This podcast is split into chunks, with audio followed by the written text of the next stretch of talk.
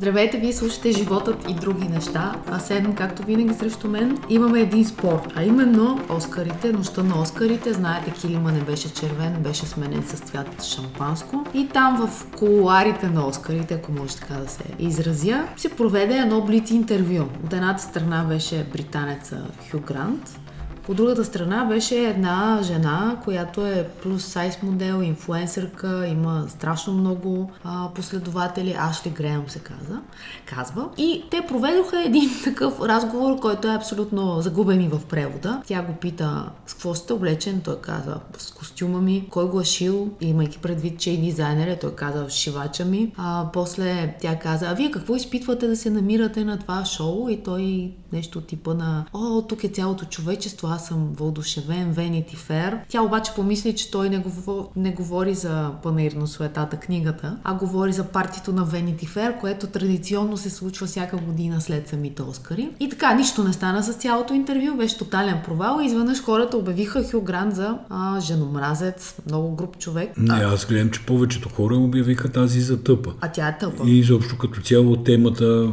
беше абсурдна, видях колко дълго се дискутира и колко народ се е ангажирал да обяснява как съвременната журналистика е паднала до големи нива и така нататък. Ма първо Ама тая... тя не е, не е журналист тази. Тя да, е... първо тя не е журналист. Въпреки, Второ... че работи за медиа, т.е. тя е изпратена от Ей Би Си Network, за да, да направи хуб... такива блици интервюта. Ама каква е тая буря в чаша вода? Сега някакво момиче задава някакви въпроси на там на килима, който не бил червен. И целта на тия въпроси не е да свали файловете на Хю Грант и той да си разделя ризата и да си разкаже живота, а по някакъв начин да добави към настроението. Нали? Хора влизат, излизат, нещо става. Тоест, аз не смятам, че има някаква особена драма, без от това да си правя никакви изводи за съвременната журналистика. Това не е съвременна журналистика, но това е а, много добър а, отказ от а, съвременната повърхностност, в която живеем, и тази жена е образ на цялото инфлуенсърство с малки изключения. Е, това не е от вчера, това е от много години е така. Да, но сега а как си лъсва от тая голяма трибуна и от този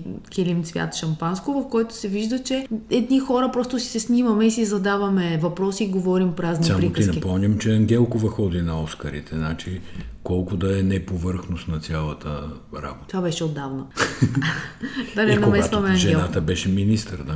Това с частни средства беше отишла. А няма значение сега, въпросът е, въпросът не е за Ангелкова, въпросът е, трябва ли посредствеността да бъде подминавана или може да си кажем, това беше супер тъпо, не се задава такива въпроси. Ти какви въпроси би задала на Хю Грант? Е, не би го питала как се чувствала да играе в Глас Ониън, където се появява за пет секунди и той казва, да, беше ми забавно пет секунди. Все пак, като отиваш да говориш с някакъв човек, трябва да го уважаваш. Уважението изисква да знаеш кой е, да знаеш, че е британец, да знаеш, че е кисел, да знаеш, че славата му е такава и не отиваш с да го питаш, извинявай, с какво си облечен. А тя работи, го пита... Жената работи с материал на клиента, сега този се правеше на интерес. Аз разбирам, че въпросите не бяха за Пулицър, но и този се правеше на интересен. Освен това, за колко секунди се е явил в филма. Той, той е бил част от екипа, ходил е на този остров, изкарал е един-два поне снимачни дни, видял е екипа. Тоест, можеше, това не значи, че е снимал пет секунди. А въпроса, на кого стискате палци тази вечер, как би го оправдал? Ми, кой му е фаворита за спечелване на Оскар? Честно ти кажа, не виждам какъв е толкова голям е скандал. Не, той не е много голям скандал, просто даже няма скандал, бих казала. Въпросът е да анализира се една ситуация и според мен това, което ни учиха в а, училище, в университета по време на статистика, беше, че глупавите въпроси винаги получават глупави отговори. Няма как да зададеш тъп въпрос и да получиш нещо много оригинално и да стане съдържание. И в интерес на истината, това редовно го гледаме по всякакви телевизии. Ние си мислихме, че само българските са, са такива, но в, в, в, когато погледаш малко живи включвания от тук и от там, насякъде е, но и също това не означава, че ние не трябва да кажем, че е тъпо. И добре, казахме. Тоест казахте, аз не се съгласих особено, но да. Друг сериал тече, тече в България, който може би ще ти е по-интересен. А Една, за, за Оскарите толкова ли да, са? Да, толкова за Оскарите. Ние няма да си изкажем за филма Победител, защото вече сме говорили просто за него, но mm. беше смешно как а, Би Ти Ви Синема, мисля, го даваха и а, изведнъж Фейсбук се напълни само с коментари за и против филма, който спечели Оскар. Седем на брой всъщност тази година. Малко бяха за, много бяха против. Малко бяха за, много бяха против. Да. Това няма никакво значение. А, разбира се, че няма никакво значение. И до следващите Оскари. Просто аз отдавна да ти кажа от тия наградените имена, не бих казала, че някой ми е много близо до сърцето и бих искала да го гледам, примерно, втори път. Като не, не ти харесват Оскарите, просто не, не гледаш. И... Така да. И това е. А, иначе българската продукция, която е, може да спечели някаква златна малинка, според мен обаче, това е пресконференцията на главния прокурор Иван Гешев, който беше събрал свои колеги, включително от други институции, от хора от, от МВР, за да каже, че организираната престъпност, заедно с някакви проруски сили, са го нарочили за мишена него. И всъщност какво искаш да кажа? Много ми е трудно да формулирам целия жанр, който гледахме. Не, Гешев се бори да си запази кожата, тъй като като всеки човек, който е на позиция, в която е напълно безконтролен, напълно без ограничения може да прави каквото си иска, той започва да си вярва изключително много. И смята, че договорената уж вече с извинение съдебна реформа, т.е. промени в няколко текста, свързани с закона за съдебната власт, целят само единствено лично да му посегнат на него. Значи той смята, че са договорени, смята, че ГЕРБ, които го браниха дълги години и сега го предават и изпраща някакви сигнали. Нещо иска да каже на някакви хора, от които зависи това гласуване. Добре, да му да го каза по прекалено сложен за... начин това нещо. Заплете страшно много хора. От един издател, който бил заплашван от Каро, през разследващия журналист. Те са направили някакви записи, с които... Нали, се едно, че ги е писал сценариста на Максим Генчев, толкова са кадърни записите. Няколко записи, в които да вкарат всички проблеми. Имат да свалят главния прокурор, лошите. Кои са лошите? Тие, които са избягали от страната, ги преследва прокуратурата за престъпления. Именно Цецо от Белград в случая. Нали, някакси този Бошков от Дубай не беше намесен, но сигурно но, има... Бобоков беше намесен. Сигурно има втора серия, да. Бобоков е намесен. Но защо Бобоков, първо не става ясно кой от двамата Бобокови, нали? Те са двама братия, един е по-възрастен, другия е по-млад. А, но така или иначе Бобокови му бяха при него в следствения арест дълго време. Той ги разпитваше, прави някакви неща. Защо не успя да докаже престъпления, защо не ги осъди, само защо тук да ги вметна, пусна, че не става като казваш, ясно. Те са направили някакви записи, всъщност те за да направят записи трябва да имат съдебно решение. В случая те са намерили някакви записи, намерили, което прави да, още по-лесна да. Тяхната работа, а най-всъщност улесняващото е, че записите са и именувани много добре от този, който ги е прави. Цецо от Белград, просто продължавам, за който, нали, който също е главен герой, такъв злодей, като ония от, как се казваше, Despicable Me, Аз проклетникът, има едно прекрасно филмче. Анимационно. Анимационно, което аз най-голямо удоволствие гледам и помня. Та, този Аз проклетникът Цецо от Белград, Гешев беше през цялото, през всичките много години от четиринайсета насам водещ прокурор по делото за КТБ. Защо не успя да го привлече под отговорност, защо не успя да го осъди, какво се доказа по това дело. Тоест всичко, което той, нали, всички тия лоши, които той ги набърква, по един или друг начин са, да кажем, грубо негови клиенти. И презумпцията е, че той страшно се бори с престъпността, Гешев, и престъпниците, понеже толкова е страшен, и толкова ги заплашва, че искат да го свалят. Добре, ама не мога да се сета той някого да е осъдил, да е успял да вкара по голямо корупционно дело, по голяма престъпност, да вкара някакъв годен обвинителен акт. Той, разбирам, цялата прокуратура, разбира се, не е само лично той. Тоест, какви са големите успехи на Гешев в борбата с престъпността, заради които множество лоши хора, геополитически сили, нали, защото и руснаци тук, както ти май спомена, бяха замесени. Та какви са големите постижения на Гешев, заради които тия престъпници искат да го махнат? Е, това аз не мога да си обясна. И ако на този отговор, ако на този въпрос няма адекватен отговор, цялата там презентация и пресконференция става един водевил.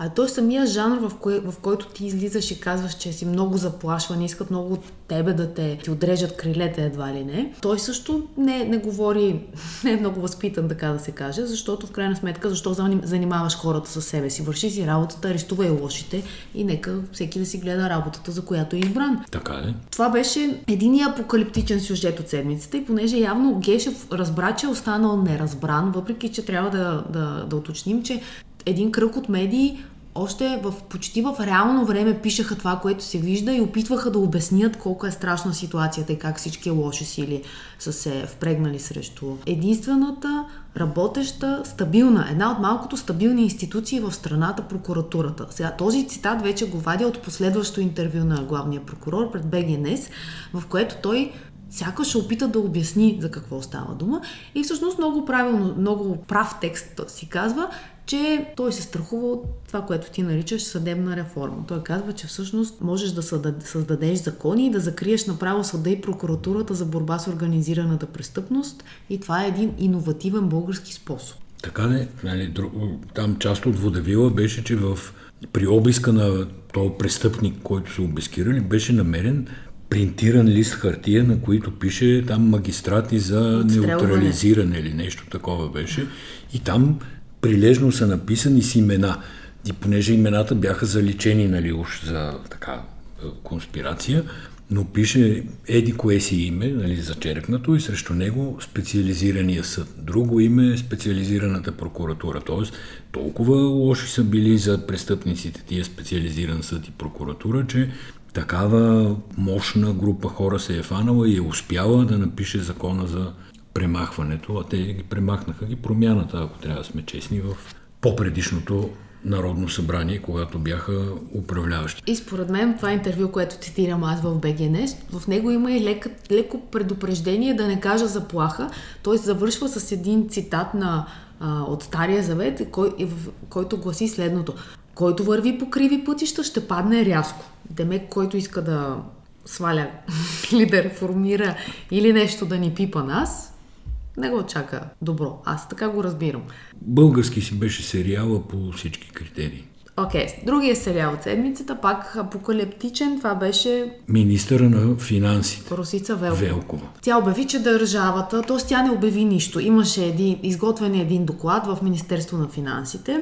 Този доклад е изпратен пак до една до агенция и оттам в, излиза едновременно в Труд и в двадесет и четири часа, след което министърката дава пресконференция. И в доклада се четат наистина доста сериозни неща, от типа, че еврозоната може да, да не влизаме в нея, време, да. Че има, може би, да се наложи необходимост от това да се тегли нов заем от М В Ф, да се преосмисли курса между еврото и българския лев, огромен бюджетен дефицит, въобще сериозни неща си пишеше вътре, заради което масово всички анализатори, икономисти, хора, които нещо разбират, политици, подскочиха и, и казаха какво става тук. Това между другото да, беше... имаше много силен отпор на професионалната общност, искам... което ми направи добро впечатление. Да, да поздравя госпожа Росица Велкова, защото тя за... в рамките на двадесет и четири часа вече беше решила проблема с, с цял, целият апокалипсис и на следващия ден отиде в Б Н Т и каза, че няма, няма проблем. Така че бързо ни се размина финансовата криза, само за двадесет и четири часа. Виж сега Credit Suisse, колко време Време, нали, спасяват да, банката, ще продават евентуално. Между другото, тя е също една доста интересна банка, защото в нея имаше пари от български наркотрафик. Брендо беше замесен, банката беше осъдена за това, обаче не знам прокуратурата какво мисли по въпроса. Не, не, не се сетихме да питаме. По въпросите иначе... на Брендо, прокуратурата и аз не знам какво мисли, защото този човек...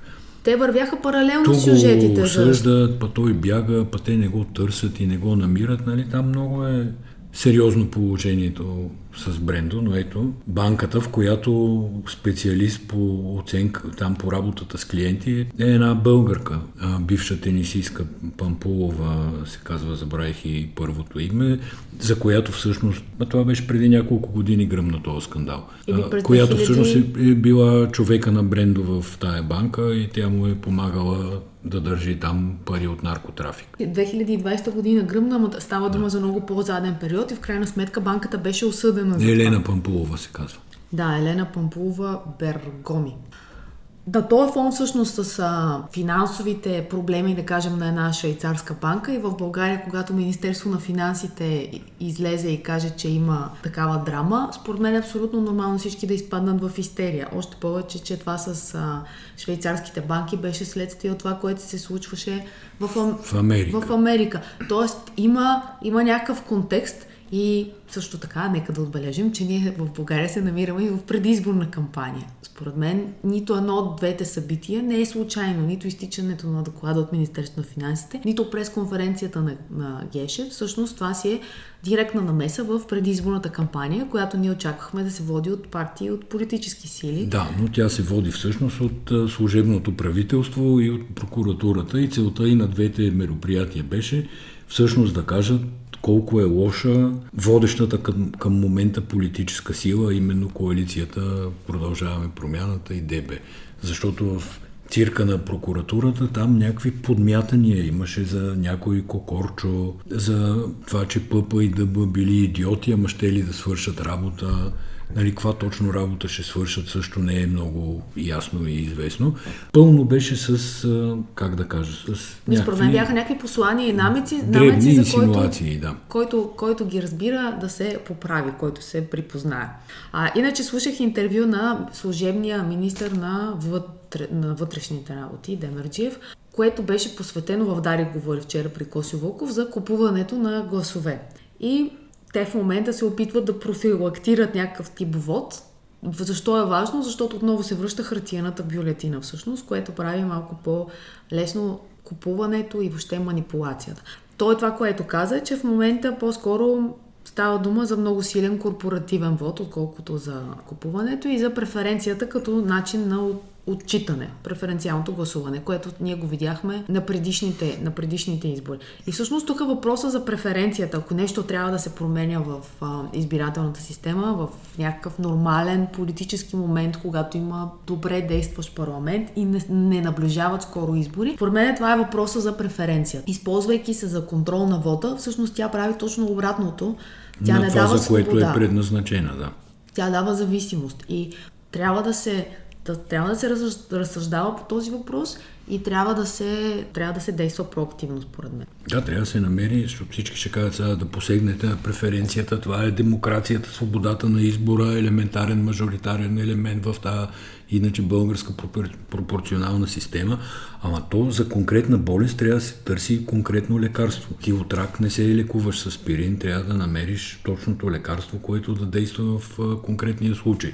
След като на поредица от избори се доказва, че преференцията работи като начин да се отчитат а, купувачите на гласове, очевидно, че не, някаква промяна трябва да се направи, за да не се случва това за в бъдеще. Защото тя реално е някакъв инструмент, който им се дава в ръцете, за да могат да извършват престъпления. Точно така. Купуването и, и продаването на гласове е престъпление. И е толкова явно, и е толкова видимо, че не е честно просто да си затваряме очите. Защото тя се появи чисто исторически като отговор на уж искането за повече мажоритарност, което традиционно се... Не, на теория е супер. В... Твоята лоша партия те слага на дванайсето място, но ти си всъщност изключително популярен и кадърен човек. Ама не, не, къд... то не става голямо разместване казва, заради високата бариера и вътре, която... Прага е висок, точно така. Тоест, да. От една страна то не работи, да. От друга страна то се използва за контрол, което, което според мен трябва да бъде, трябва да бъде преразгледано. Иначе Германия, която винаги е давана за пример, когато става дума за мажоритарност, тя тази седмица направи голяма радикална стъпка, а именно фиксира броя на депутатите, защото там се гласува от една страна за личности, от друга страна се гласува за политически партии. И по принцип депутатите, които са пряко избрани, са доста по- авторитетни. Те се, повече се надуват, така да се каже, от другите депутати, защото имат пряк мандат. Но този пряк мандат позволяваше дори партията ти да не спечели в твой район, ако ти си събрал достатъчно гласове, да влезеш, и това увеличаваше бройката на депутатите. И по принцип те трябваше да бъдат петстотин деветдесет и осем, а в последния Бундестаг има седемстотин тридесет и шест човека. И... Тоест има двеста, там малко под двеста избрани фактически мажоритарно. Това, което сега се реши, е да има шестстотин и тридесет фиксирани. Общо което, да, всичко, да. Което не, не мина с консенсус, в никакъв случай християн-демократите, те са против това, смятат да обжалват, да го дадат на Конституционен съд, но е интересно как едни и същи процеси, всъщност, ако забелязваш, те текат под най-различна форма в, в, в различни държави и са интересни за, за изследване. Пенсионната реформа във Франция. Това са... Та е вълнуваща тема. Ама... Париж тъне в буклук, не знам, нали си видял снимки, там има стачки. Да, бе, да, бе, има... видял съм снимки, има стачки. Сега Франция има силна социална система, много хора добре си живеят на, на гърба на тази социална система. Те имат най-ниската възраст за пенсиониране в целия Европейски съюз, шейсет и две години. Нали, там изключвам разните по-рискови и особени проце... професии, които се пенсионират по-рано, както е навсякъде, де. Но шейсет и две години, човек е млад на шейсет и две години общо взето и може спокойно да работи. И всъщност правителството реши по една особена процедура, тъй като няма явно мнозинство в тяхното Народно събрание. Решиха по конституционна процедура, разбира се, не е незаконно, да приемат закона без да го вкарват за гласуване в парламента. И сега тяхната конституция позволява, първо позволява това правителството да приеме закон без да го внася за гласуване, но с десет процента от гласовете на народните представители може да се инициира фактически, как да кажа, насилствено гласуване на този закон в парламента. Но пък за да го отменят, трябва да се събере абсолютно мнозинство, т.е. петдесет процента плюс един от всички депутати. Независимо дали отсъстват, не отсъстват, ако те са не знам колко им е там парламента. Не е малък и той. Да кажем петстотин човека, ако, ако е парламента, трябва, за да се отхвърли закона, трябва да има двеста петдесет и един гласа. Това е. В повечето от европейските държави пенсионната възраст е шейсет и пет плюс години. Между другото, България тук е под тази граница, което също за такова застаряващо население, какъвто е профила на работната ръка, малко млади, много пенсионери, младите трябва да издържат пенсионерите. Тук също трябва да се говорят такива неща.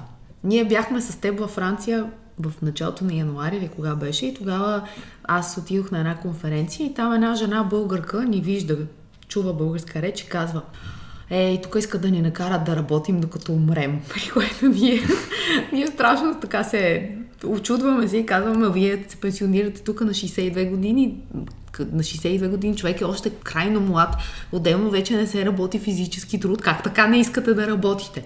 Защото ти, освен от една страна, че не работиш, ти ограничаваш социалните си контакти.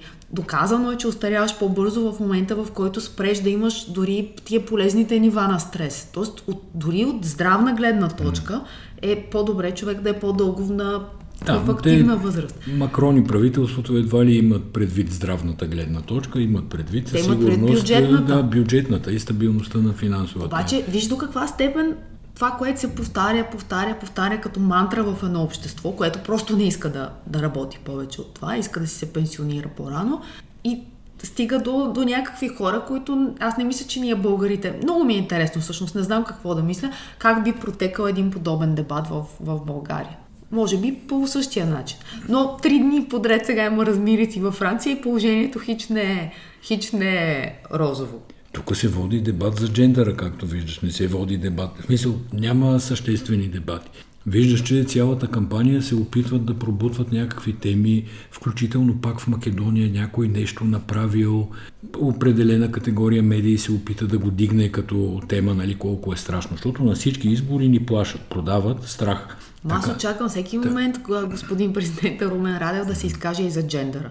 Просто не е намерил повод, но съм убедена, че предстои. Да. Усещам го, разбираш ли. Това падение на БСП с джендъра, просто не съм вярвал, че ще видя такова нещо. Слушах Корнелия Нинова да чете от някакъв учебник съвсем прилично обяснено за това, че повечето от хората предпочитат там ли какво беше да...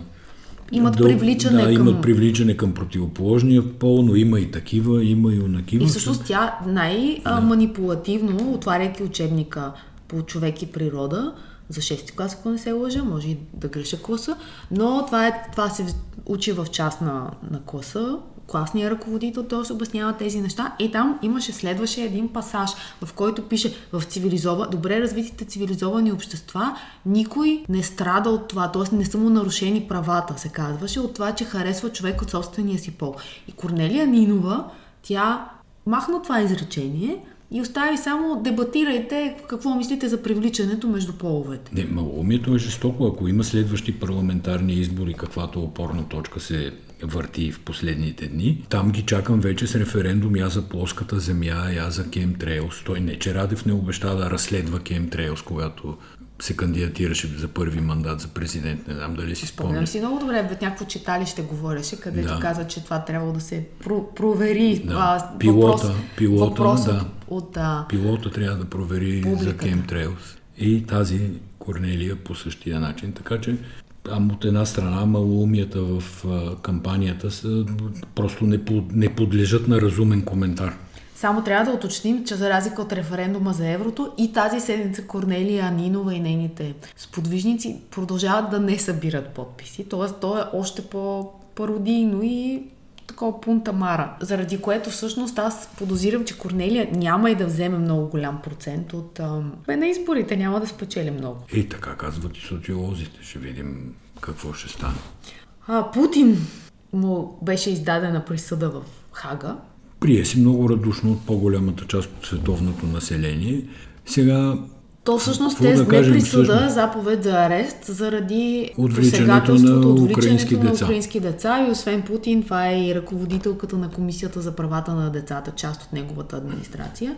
Всъщност хитро постъпиха от Хага, защото това обвинение първо много лесно ще бъде разбрано. После има множество доказателства, че украински деца са отвличани, хиляди украински деца са отвличани. Имаше голямо разследване, ние сме говорили в един от подкастите преди няколко, преди, броя. преди няколко броя. И всъщност е тема, която всеки ще разбере. Да кажем, Буча, нали, с предумишлените убийства е много по-трудно според мен за доказване. В една военна обстановка, кой действа, как действа, кой издавал заповедите, докато това с децата е някакси много лесно. Привличат към под отговорност и председателката на какъвто се явява и както се казва в Русия Комитета за закрила на детето, и някакси нещата стават доста ясни. Какви са ефектите? Ефектите са, че сто двадесет и три държави са признали Международния съд в Хага и неговата юрисдикция, т.е. Путин няма да може да пътува, докато не се промени това по един или друг начин, няма да може да пътува в по-голямата част от света, и той затова вчера реши да отиде в чужбина, а именно да отиде в Крим. Не съм убедена, че си мисли, че отива в чужбина, той лично. Отида в Крим, да. Кара джипка. Тойота. Тойота. Сам да. си я кара. Много познати кадри, между другото. Путин с джипката, до него някакъв заеква там от вълнение на Мариупол, областния управител. Беше до него в, нали, в колата, седи там и нещо му обяснява как възстановяват, какво правят и така нататък. Мен това, което ми е по-интересно, е, че целият Twitter се забавлява да, международния, а, да гадае това Путин ли е или е негов двойник. Самия факт, че този човек, появявайки се публично, от половината свят се чуди дали е истински или е фалшив, е толкова тоталитарно. И си спомням за едно време, когато се чудеха дали Фидел Кастро е жив или той е подменен. И... Колко двойника има Тодор Живков? Всичките тоталитарни лидери са под това непрекъснато съмнение. Дали са те, дали имат двойници, дали, нали, шегуват се сега кой двойник номер две или номер три ще да бъде пратен в Хага на процеса, какво ставало с истинския Путин. До, а, само да добавя нещо за, за Хага и за решението за заповедта за арест. Това означава, че той или, та, или тази, която на агенцията на закрила на детето, както ти го нарече, а, влязат на територията на Европа, трябва да бъдат арестувани. До две хиляди и шестнадесета година самата Русия е участвала в този консенсус и са важали тези правила, като последния всъщност човек, на когото беше издавана подобна заповед, като тази за арест на, на Путин, това е Радован Караджич, военно, признат за военно престъпник. Какво гледаме? Ами, какво гледаме? Аз гледам... Супер. Това, трябва мис... да бъде да. преформулиран този въпрос, защото какво гледаме, нали, какво гледаш, вече е по-правилният въпрос. Да, ма и ти гледаш някакви неща, те какво гледам? Забелязвам, не знам, ти ще кажеш какво гледаш. Аз гледам един много интересно сглобен сериал, казва се Слугинята, Сърван, по, по Apple ти ви, който интересното е, че той изглежда като мистика и хорър, но всъщност се случват някакви реални и правдоподобни събития. Разбира се, основното предимство е мацката, която играе главната роля на слугинята, която е наистина така впечатляваща актриса, много добре играе. Британка е, но както винаги не си спомням как се казва самата актриса, освен, че се казва през името ѝ е Tiger Free, което е интересно. Нали, свободния тигър. И? Нищо, сериала си заслужава за гледане. Доста е забавен и интерес. Аз мисля, че нищо не гледам, само ти ми разказваш какво гледаш. Свързане с... Всъщност сериала разказва за това как всеки човек може да си живее в собствена реалност, независимо от а, това какво казва здравия разум и какво всички останали около него мислят и виждат. Аз мислих, че това само за политиката лъжи, а то не е ли? Не, не, не е само за политиката. Мисля до тук да спрем. Благодарим ви, че бяхте с нас и тази седмица. Ще се чуем пак.